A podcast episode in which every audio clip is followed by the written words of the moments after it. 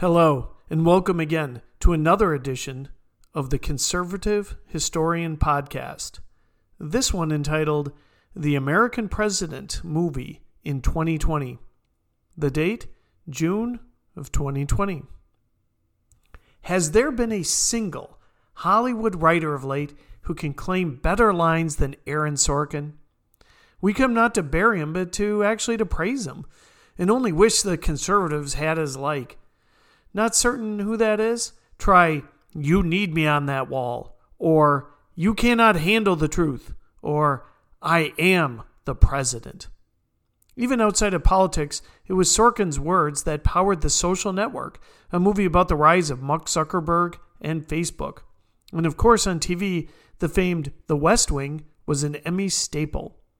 Though Sorkin will best be remembered for Jack Nicholson's incredible performance as Lieutenant Colonel Jessep in A Few Good Men, Sorkin has invented not one, but two notable fictional presidents.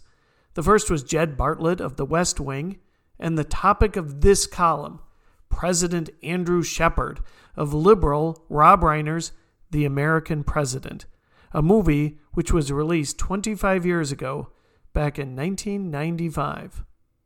In full disclosure, the conservative historian actually likes romantic comedies. Eesh, I know, I know. And when they are combined with presidential politics, all the better. At the beginning of The American President, when the presidents are shown in celebratory imagery, it might have been nice to have the 40th president out of the 10 or so shown. But considering the politics of Sorkin and director Reiner, fine, we'll settle for Ike. There are many issues a conservative would have with this movie.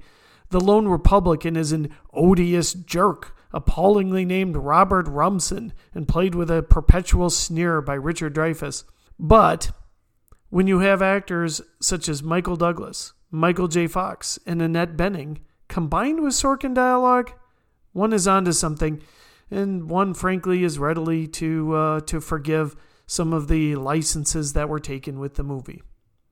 But we're not here for a pure movie review. We're here to take an interesting look at what has happened in the intervening 25 years since this movie was released. Sorkin TV shows and movies always feature a big dramatic moment.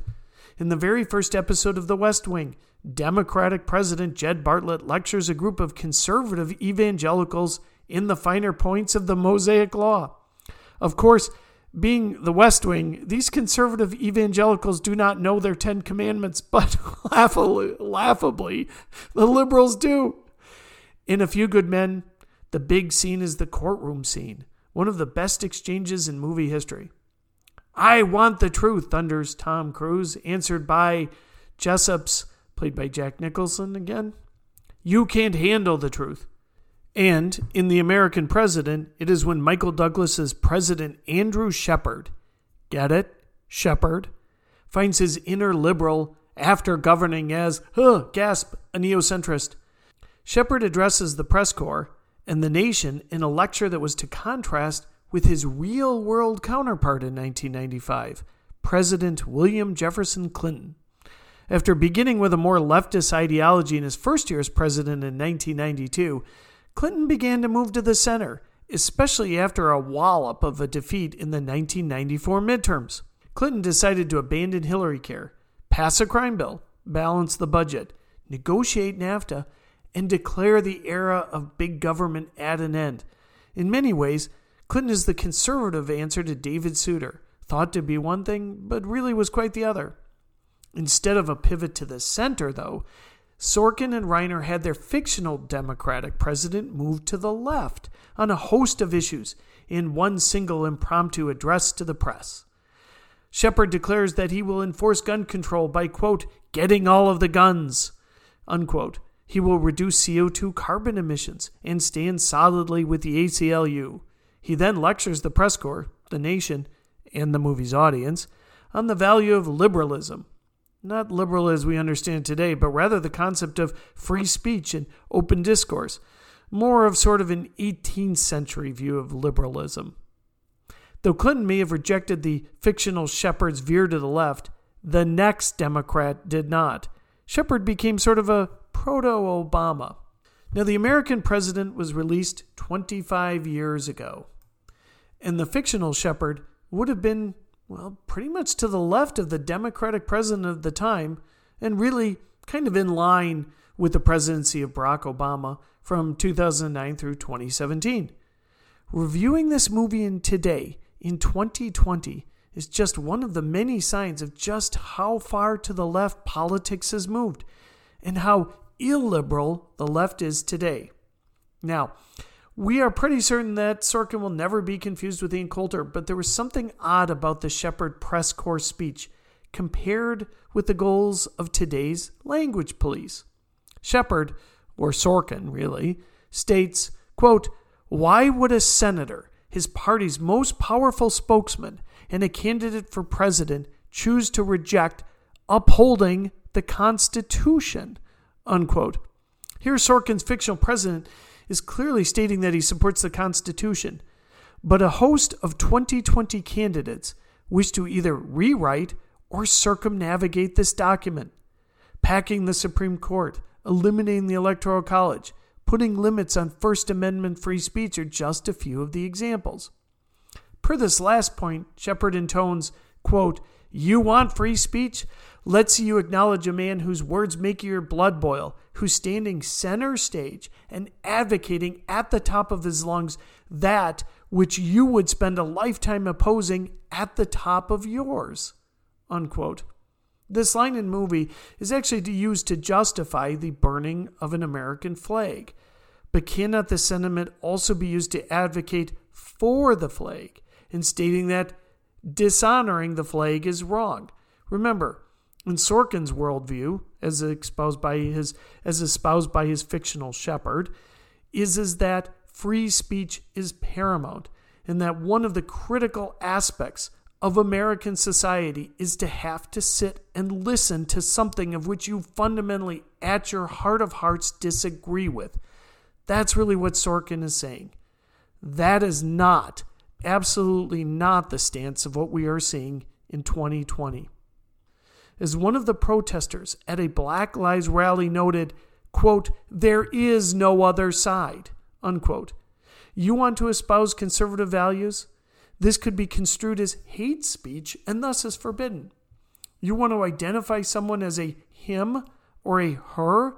You will be harshly castigated. One of the leading newspapers wishes to publish an opinion column from a sitting center right U.S. Senator from Arkansas? Not a chance. Only the progressive you can make it into the op ed pages of the New York Times in 2020.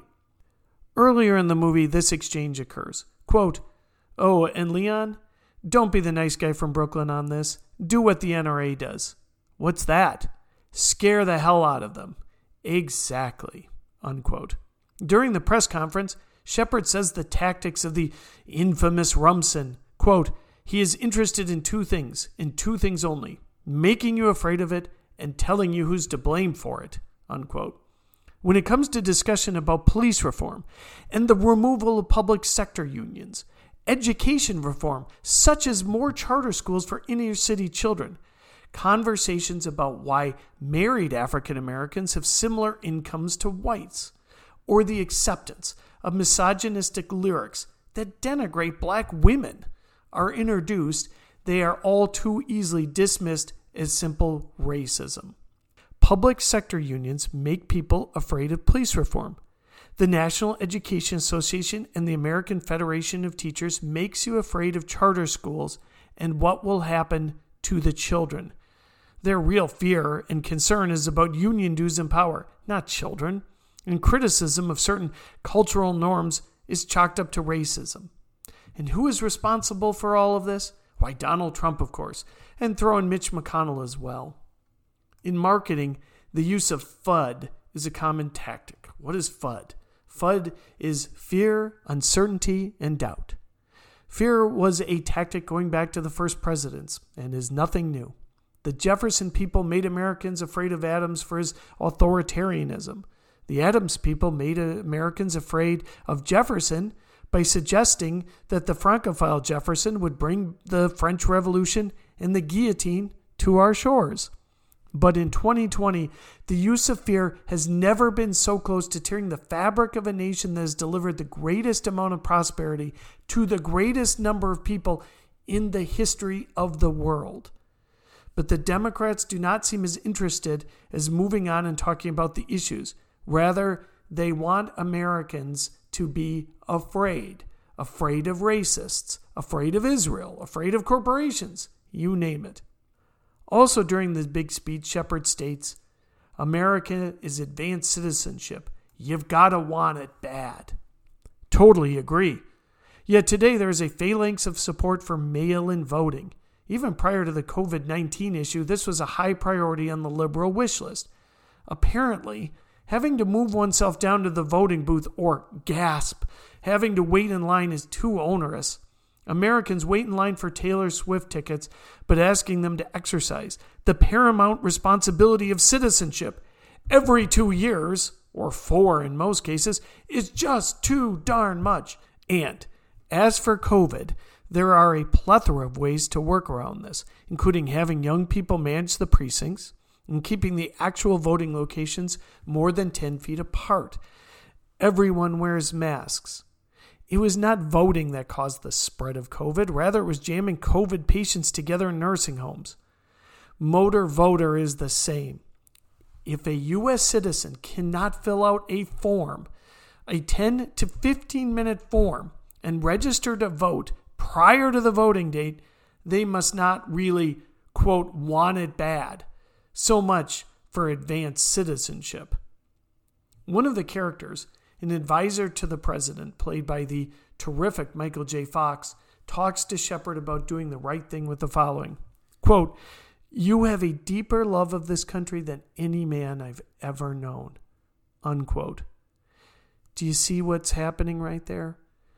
Liberals, Sorkin, and Reiner are equating the value of a president with how much they love the country, with how much they believe in the country.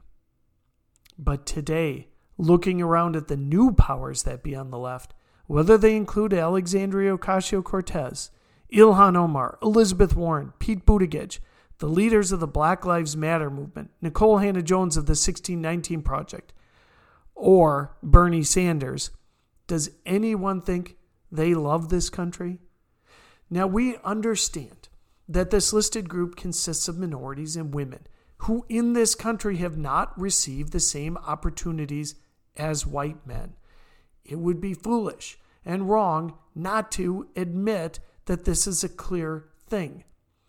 But this is not a reference to their groups. This is a reference to them, the people just named. You have representatives of the U.S. Congress, including an immigrant from Africa. All of them are either rich or will be at some point in the near future. All of them are at the top of their professions, and all because they enjoyed the fruits of the American system. But do they love their country? Forget the more than any man I've known part. But any love? What does it say that a movie made by liberal Rob Reiner, written by liberal Aaron Sorkin, featuring liberal actors, such as Annette Bening and Martin Sheen.